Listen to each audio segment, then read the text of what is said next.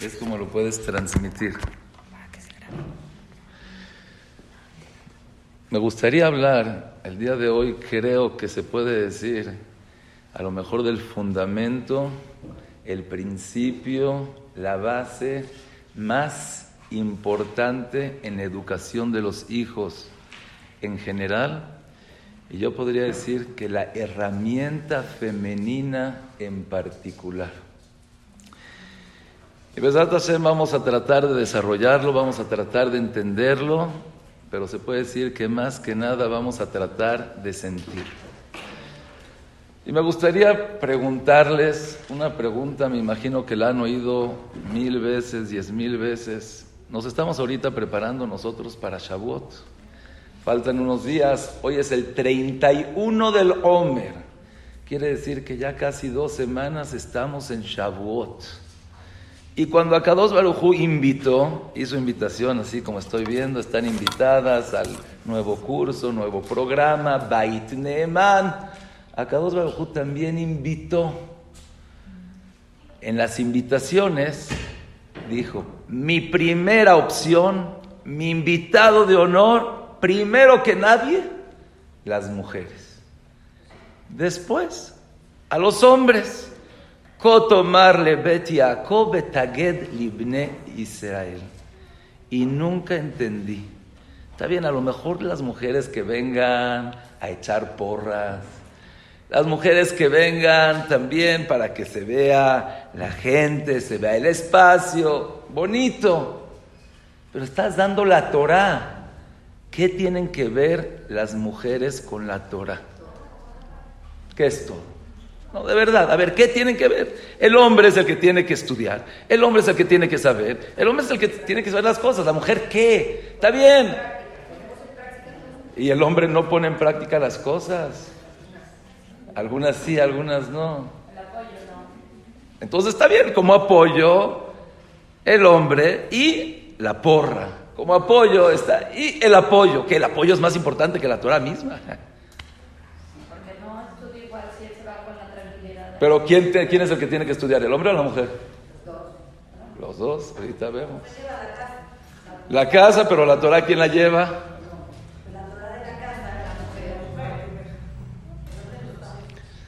Bueno, la práctica, vamos a ver, Besat HaShem.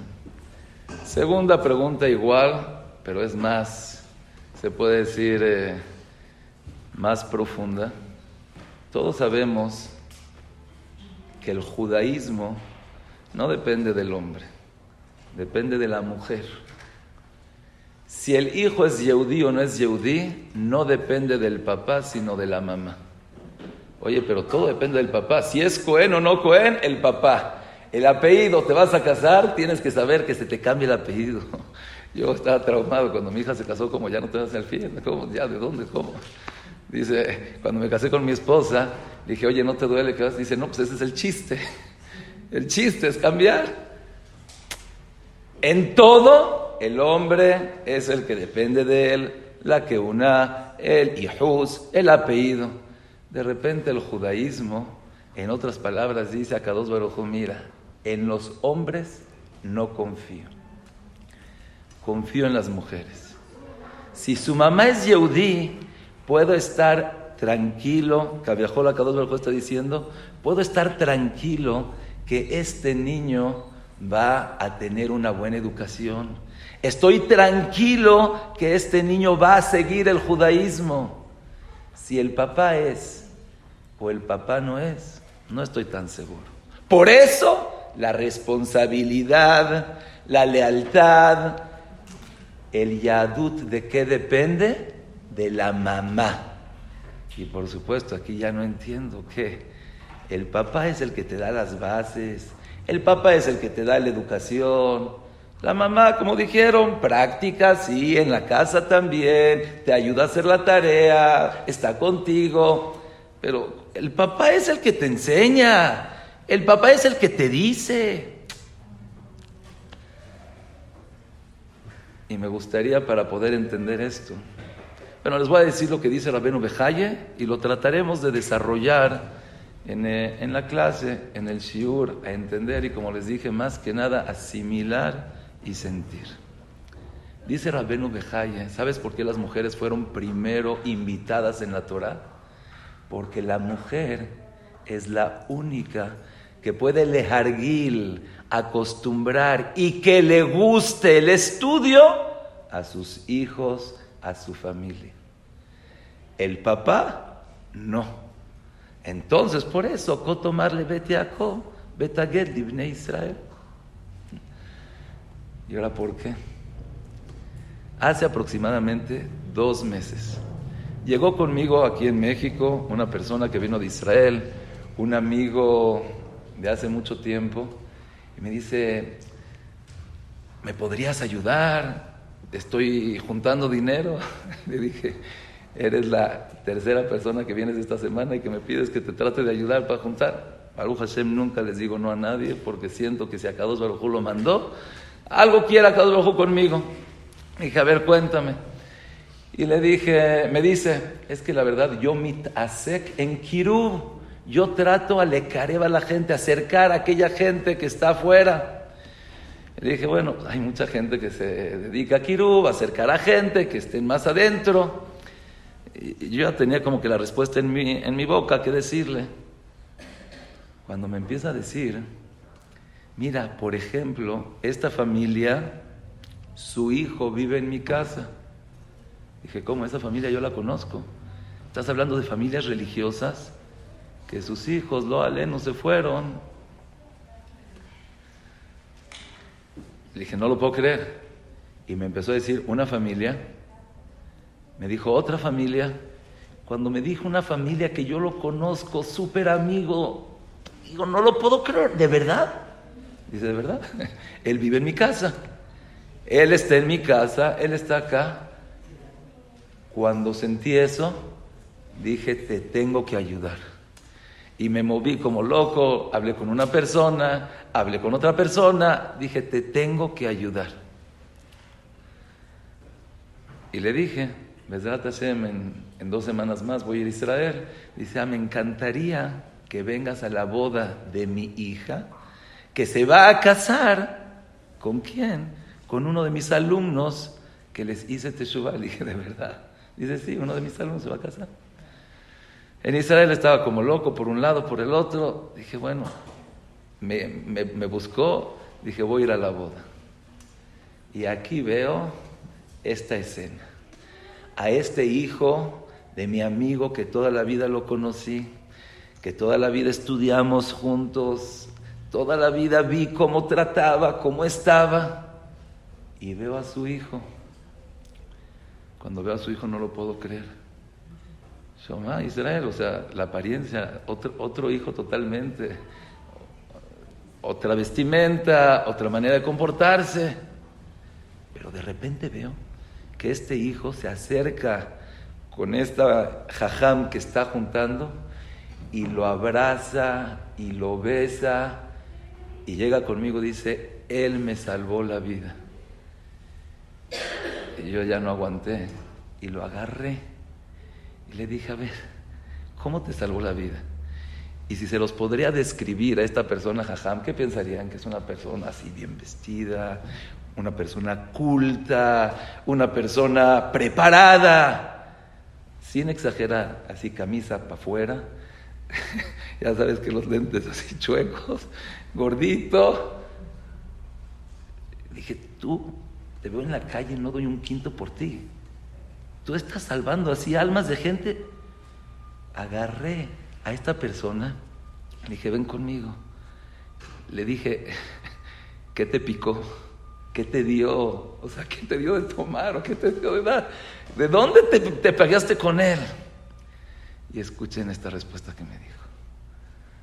Dice, porque él me quiere como el hijo del rey. A una persona que me quiere como el hijo del rey, yo estoy dispuesto a hacer por él lo que sea. Y si él me pide que me pare a las cinco de la mañana, a las cinco de la mañana, esta persona me estaba buscando a mí, dice, yo voy por ti, yo te traigo a la de esta. Dije, no lo puedo creer, ¿qué quiere decir que te quiere como el hijo del rey? Y me acerqué con el jajam, dije, a ver, ¿cuál es tu atzlajá? ¿por qué tienes tanto éxito? Más es que, si se los... Lástima que no tomé una foto ahí. Habían gente con dos aretes, dos aretes, con colitas así tipo que vas a Acapulco y ves colitas así como locos, así colitas. Y están... Yo entré, jajam, por favor, deme una vera, jajam, por favor, yo quiero crecer en Torá y yirat shamayim, mi dotobot. Tú, mi dotobot, tú, Torá, tú, yirat shamayim, tienes colitas, tienes aretes, tienes tatuaje, aquí en la, en, en, en la nariz. Taca la lengua y le ves el arete en la lengua. ¿De dónde? Le pregunté al jajam, oye, ¿cuál es tu, tu atzlajá? Dice, porque de verdad los quiero con toda mi alma. Todo Yehudí es Hashú para mí y por eso le abro las puertas, que vengan conmigo, que estén acá y no me interesa. Dije, Shema Israel, jazita de su esposa, a ver que todos están en su casa, viven en... Salió su esposa porque estaba en la boda. Le dije, la verdad, a Rabanit, cola acabó. Estoy impresionado. Después me dice, no, es que la Rabanit también tiene sus talmidotes en su casa, que van. Y aquí fue cuando recibí un mensaje impresionante. Yo conocía a una persona con papás no nada más divorciados, no puedo especificar, pero Bar Minan, no nada más que el papá le pegaba a los niños, sino más allá. Imagínense, los niños afectados con psicólogos, psiquiatras, policía, el papá en la cárcel, Shema Israel. Y yo estuve con el niño. De repente veo al niño, mamás, ven Torá, bien... echándole ganas. Hace unas semanas me marcaron, ya se comprometió. Nifla, buena persona, con buen corazón. Y le pregunté a esta persona, oye, ¿qué te pasó? ¿Por qué cambiaste? ¿Qué? Dice este jajam, el que les estoy diciendo se apellida Bar Hanún, me salvó la vida. Y le dije, ¿qué es lo que hizo por ti? Y volvió a repetir el mismo enunciado, porque me quiere y para él soy muy importante. Le dije, ¿cómo sabes que te quiere? ¿Cómo sabes que eres muy importante? Dice, te voy a contar una cosa que él no me la contó, me la contó su hijo. Cada año se hace un campamento para esta gente, para que todos vayan, que convivan. Cuando está bonito hay desayuno, hay comida, entonces disfrutas más las cosas. Y le habló. El torem, el donador, le dice, mira, puedes traer a todo el que quieras, pero este bajur no puede venir. Dice, ¿por qué? Porque este bajur es un problemático. Este bajur todo el tiempo hace balagan, por acá, por allá. A todos trae, menos a él. Que era esta persona que estamos hablando, se llama Moishi. Todos menos a Moishi. Y le dice, no, es como mi hijo, lo tengo que traer. Le dice, bueno, el torem le dice, bueno, si tú lo quieres traer, entonces tú no puedes venir. ¿Cómo? Pero yo soy el del campo. Y no nada más, no puedes venir, sino la ayuda que te doy cada año, la paro. ¿Qué le contestó? Bueno, si tú no quieres que él vaya, yo no puedo ir. Si eso va a provocar que ya no me pagues, ni modo. Yo lo quiero a él. Le fue fiel a su alumno y no fue. Y ya ahorita entendí que cuando llegó acá me dijo, es que tenía un torén, tenía una persona que me donaba y me dejó de donar.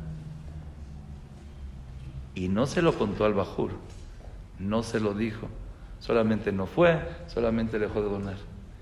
Me dijo el bajur,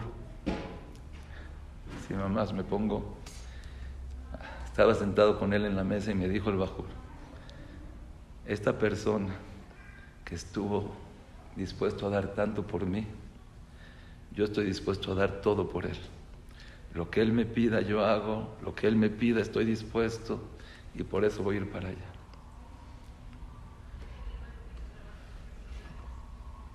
Y me gustaría preguntarles, ok, esta persona los quiere mucho, esta persona lo valora, esta persona le dio el sentimiento que tú para mí eres una persona importante y lo salvó. Sus papás no lo quieren más. Tanto de los bajurín que yo conozco, así, así digo, como yo, igualito, saco sombrero, falda, peluca, corta, todo. Sus papás no lo quieren más. Por más que esta persona lo pueda querer, sus papás no lo quieren más. Está bien, obligatorio, no, pero no lo quieren más. cien por ciento que lo quieren más. ¿Y? Rabotay, aquí hay un Yesod muy grande y creo que cada uno de nosotros nos podemos identificar.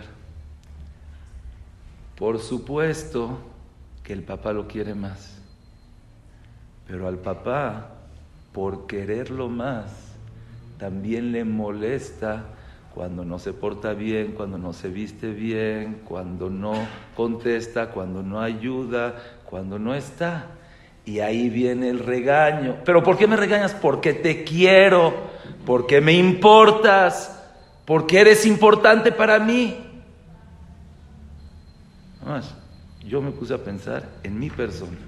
Llegué una vez a la casa, estaba en Shabbat, y les conté a mis hijos de una persona. Yo diciéndoles, mira qué corazón tiene, mira qué ganas tiene. Me dicen, sí, pero él no cuida Shabbat. Sí, pero ¿tú tienes idea lo que él hace? Dije, a mí qué me importa lo que él hace. Te estoy diciendo que él tiene un buen corazón, que tiene unas ganas impresionantes. Y aquí fue cuando se me prendió el foco. No me lo dijeron, pero me lo insinuaron mis hijos, diciéndome, ¿y entonces tú por qué no nos ves a nosotros también así? Que también cuando no me porto bien en esto, en esto, en esto, en esto, me dices, qué buen corazón tiene, qué sincera es esta persona. Digo, no, porque yo soy su papá y yo tengo que ver todo. Una vez llegó un Rosh Yeshivá y me dijo, generalmente en la Yeshivá viene el Rosh Yeshivá y te dice, mira, Baruj Hashem, ve qué Yeshivá tengo. Está bien, hay uno, dos, tres bajurim que no son tan buenos. Está bien, pero la mayoría son buenos. Dijo este Rosh Yeshivá, pero el papá, cuando le dices que un hijo no es... Te dice, bueno, ¿la mayoría son buenos? No, te duele, pues es mi hijo. Me duele. No lo puedo soportar. Al no poderlo soportar, entonces el niño siente que no lo quieres. El niño siente que no lo quieres, que no lo valoras. El niño siente que no le importas. Y por eso tampoco le importa de ti. Cada uno de nosotros se puede dar cuenta. A mí, a lo mejor como jajam, lo veo más, lo vivo más. Pero me pasó también con una señora.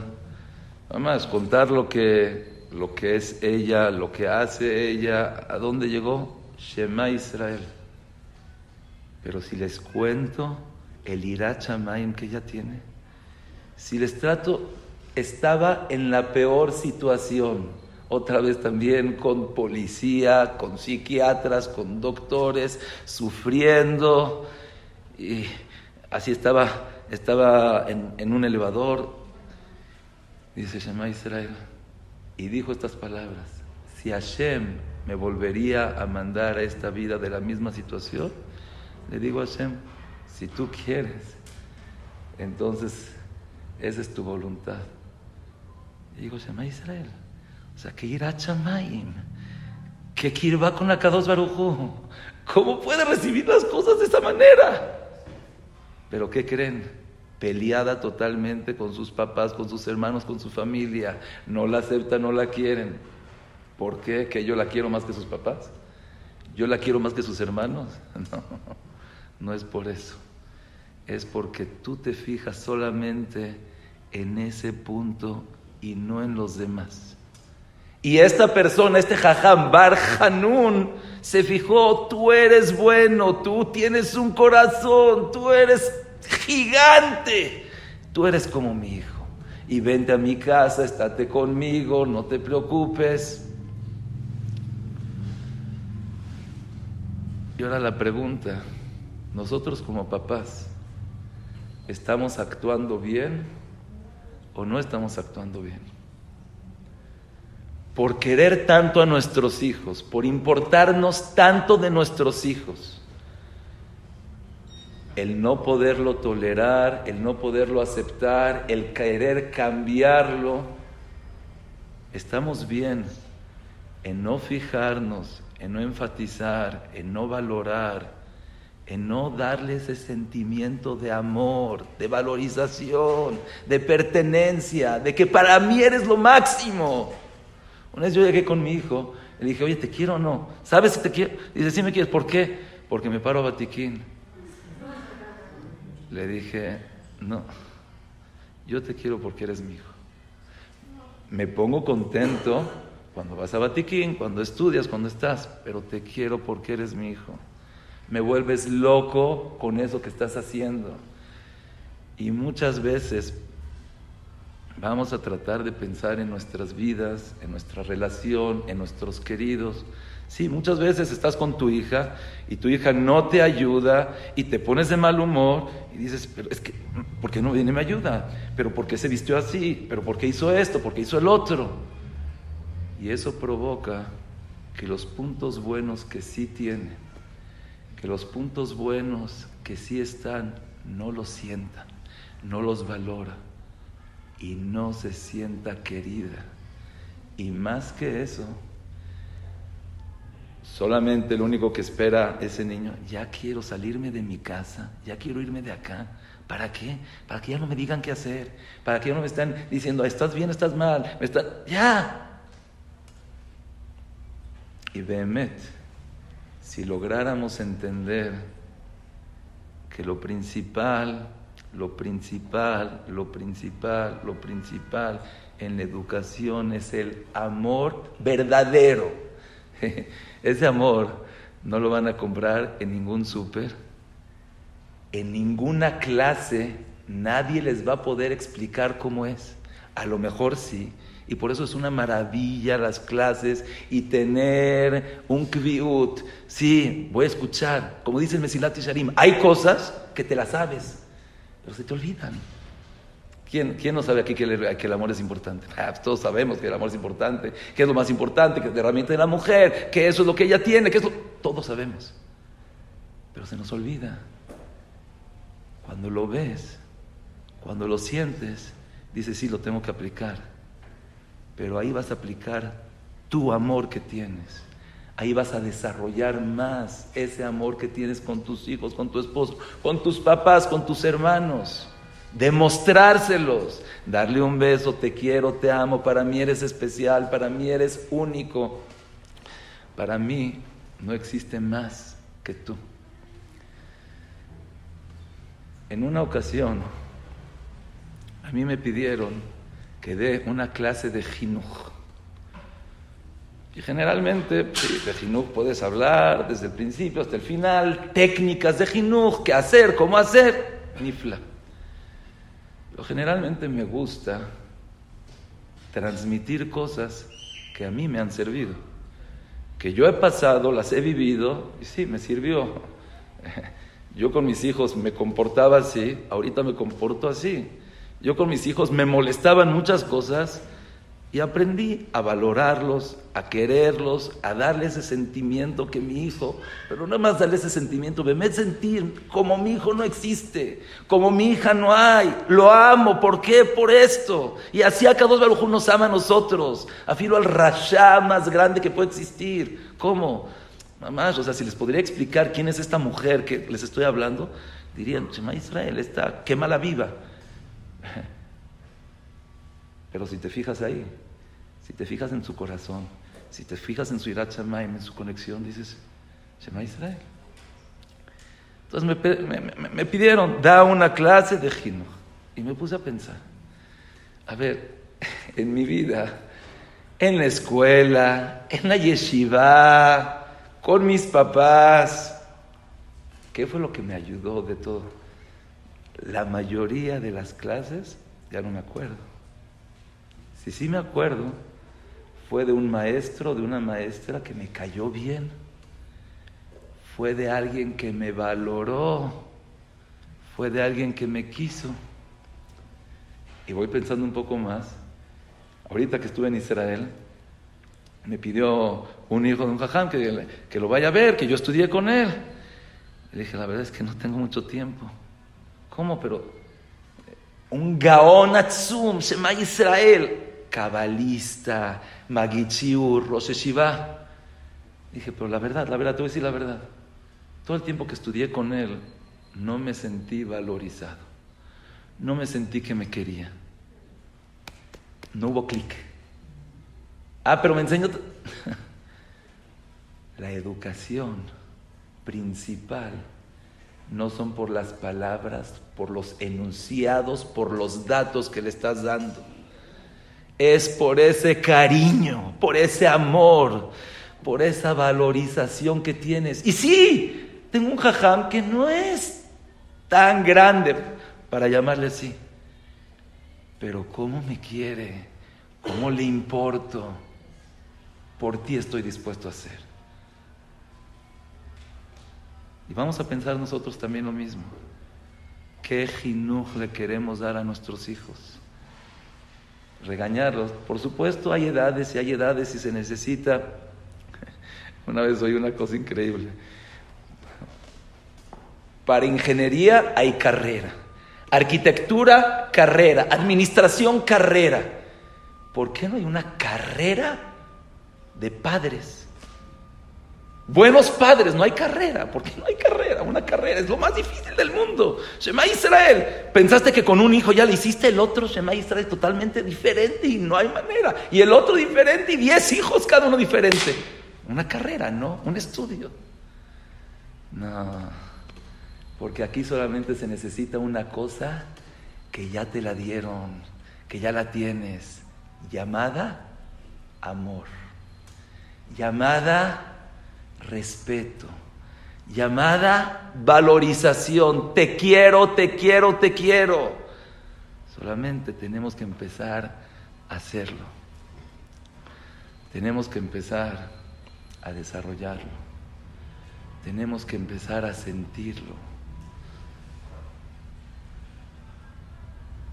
Es mamás comprobado que una persona que empiece a ver así sus hijos, se oye feo, pero como un extraño, y empieces a valorarlo por lo que es, por... está bien, no hace esto, pero si hace esto y te quiere y está dispuesto a hacerlo por ti y sientes esa fidelidad y sientes ese apoyo, quiérelo por eso. Si hace otra cosa, quiérelo por eso. Pero de verdad, no es, no es hacerte, no es de que ahorita te dijeron en, el, en la clase, tienes que hacerlo, voy a llegar y voy a... No, es llegar y sentirlo, es llegar y hacerlo, es llegar y, y aplicarlo. Por eso, dice Rabenu Bejaye, primero que nada, dile a las mujeres que vengan, la Torá no es una ciencia. La Torá no son datos. No es un estudio de clases y qué, va, qué voy a decir y qué tengo. Una fórmula, otra fórmula y dos por dos son cuatro, cuatro y dos son seis, seis por dos, dos. No, no, no, no. La Torá es una manera de vivir. La Torá es una manera de conectarte con Akadosh Baruj Hu. Por eso dice, Kotomar Lebet Yaakov. ¿Por qué no le dice, dile a las mujeres? Como dijeron ustedes, la casa. Pero yo diría, es el hogar. Es la jamamá, el invernadero, el amor. Le, le preguntas a un huevo, oye, pero tu mamá, ¿qué hizo por ti? ¿Qué? ¿No hizo nada? ¿No te dio? No, solamente se sentó arriba de mí con ese calor, con ese amor. Y eso es lo que me hizo crecer. Eso es lo que me hizo ser un pollito grande. ¿Pero qué hizo? Nada más me dio amor. Nada más me dio comprensión. Nada más, nada más me apapachó, me besó, estuvo conmigo en las buenas y en las... Eso es lo más importante en la educación, en la Torá Akedoshá. Una persona no va a poder sentir la Torá si tú no lo sientes, si tú no lo quieres. Una persona no va a poder querer a sus hijos si tú no le das ese amor. Si tú no lo desarrollas, si tú no lo tienes, nunca lo va a tener. Y Bar Minan, lo peor que puede existir con un niño que nació así. El pollito que nació sin su mamá, la Gemara le llama safna de ara, no sirven esos huevos.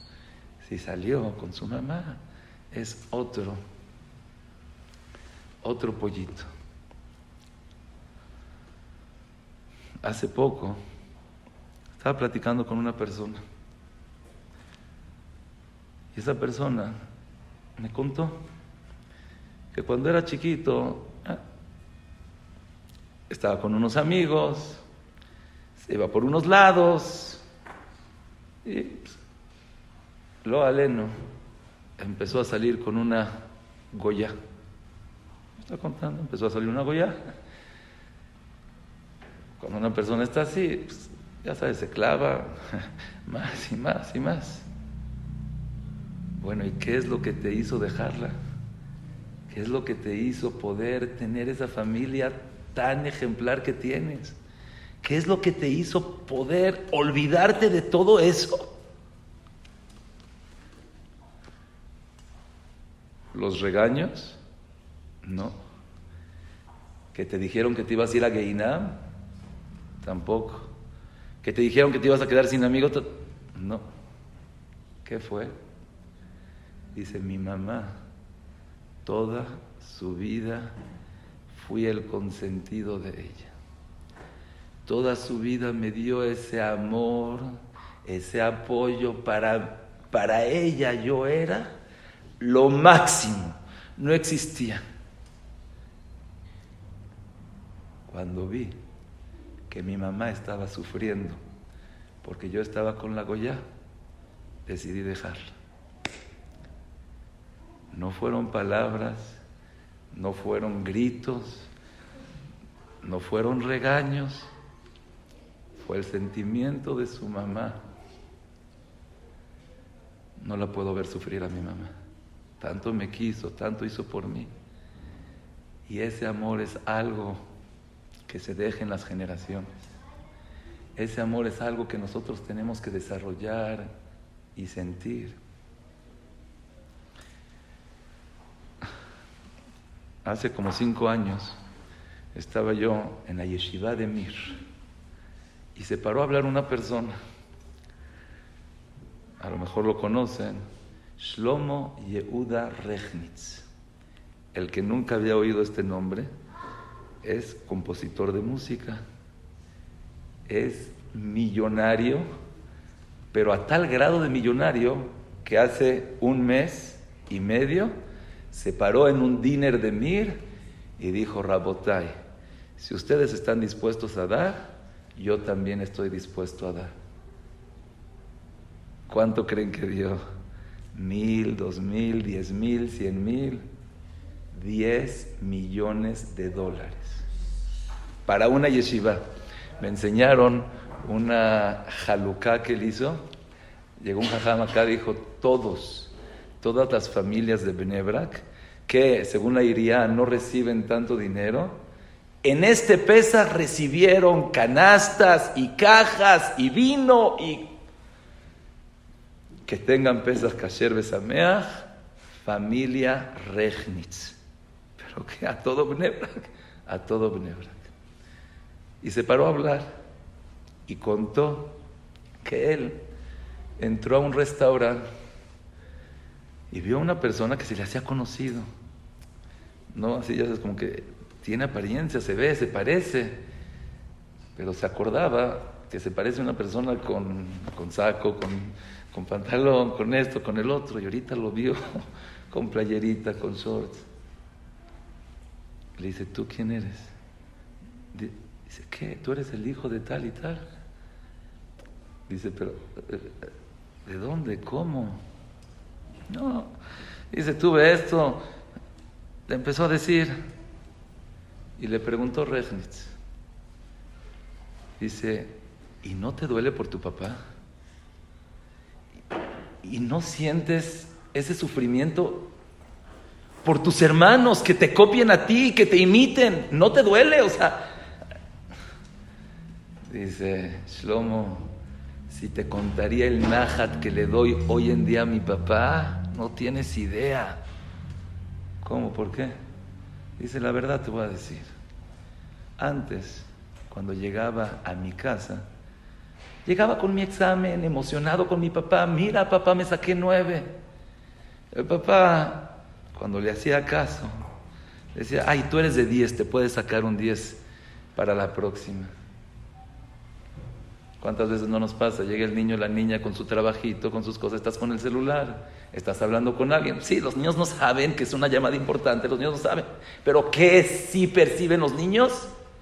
Que no le importo a mi mamá. Que mis cosas, lo que a mí me importa, lo que para mí es importante, a mi mamá no le importa. Sí, eso es lo que percibe. Y le dijo, ¿y sabes qué? Ahorita no tienes idea qué najas le doy a mi papá.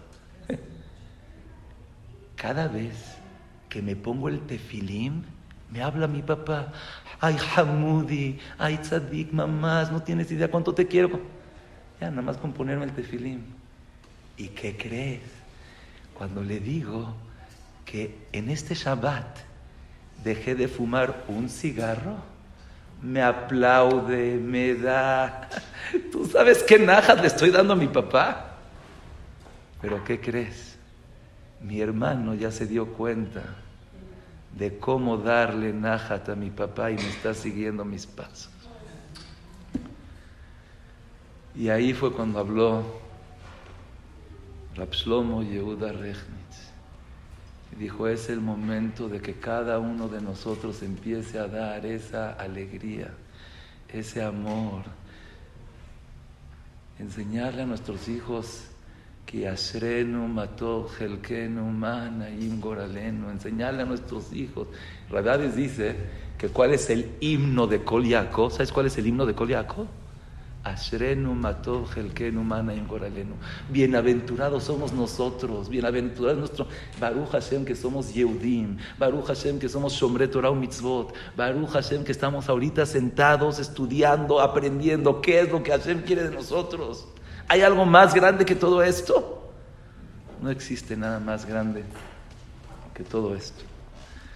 Y me gustaría acabar con una historia que no es conocida, creo yo, pero tiene que ver mucho ahorita con Lag Baomer. ¿Quién sabe cómo se llamaba el papá de Rabbi Shimon Bar Yochai?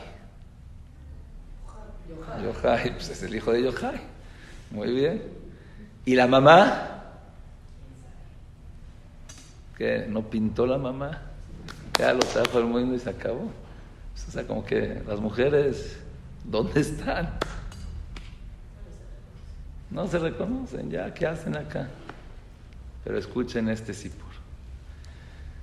Cuentan, está en el libro Nahalé Avot, que estaba Yochai con su esposa Sará y no podían tener hijos. Y pasó un año, dos años, tres años, y no podían tener hijos. Yochai era alumno de Rabi Akiva, era una persona muy grande. Dijo, pues, hay una obligación de tener hijos, a lo mejor me tengo que casar con otra señora, otra persona.